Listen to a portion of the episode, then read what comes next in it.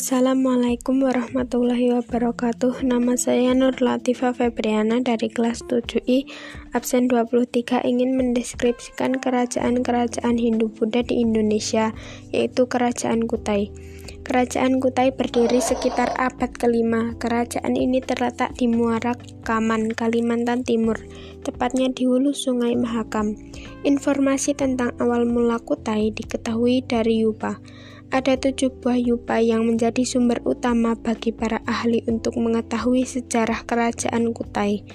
Yupa adalah tugu batu yang berfungsi sebagai tugu peringatan. Yupa ini dikeluarkan pada masa pemerintahan Raja Mulawarman. Prasasti Yupa ditulis dengan huruf Pallawa dan bahasa Sangsekerta.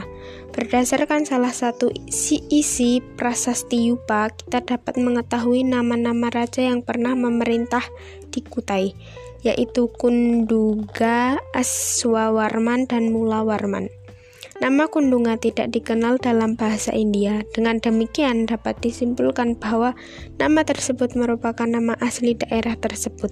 Kundungga mempunyai anak bernama Asmarumarwarman dan cucu yang bernama Mulawarman. 2 nama terakhir merupakan nama yang mengandung unsur India. Hal ini menunjukkan bahwa pengaruh Hindu pada keluarga kerajaan itu sudah mulai masuk pada masa Kundungga, yang dibuktikan dengan diberikannya nama Hindu pada anaknya. 1 di antara Yupa di Kerajaan Kutai berisi keterangan bahwa Raja Mulawarman telah memberi sedekah 20.000 ekor sapi kepada para Brahmana. Hal ini menjelaskan bahwa kegiatan ekonomi yang dilakukan oleh masyarakat Kutai adalah usaha peternakan. Di samping peternakan, masyarakat Kutai melakukan pertanian.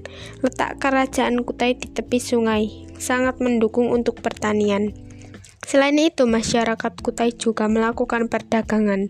Diperkirakan sudah terjadi hubungan dagang dengan luar. Jalur perdagangan internasional dari India melewati Selat Makassar, terus ke Filipina dan sampai di Cina. Dalam pelayarannya dimungkinkan para pedagang itu singgah terlebih dahulu di Kutai. Wassalamualaikum warahmatullahi wabarakatuh.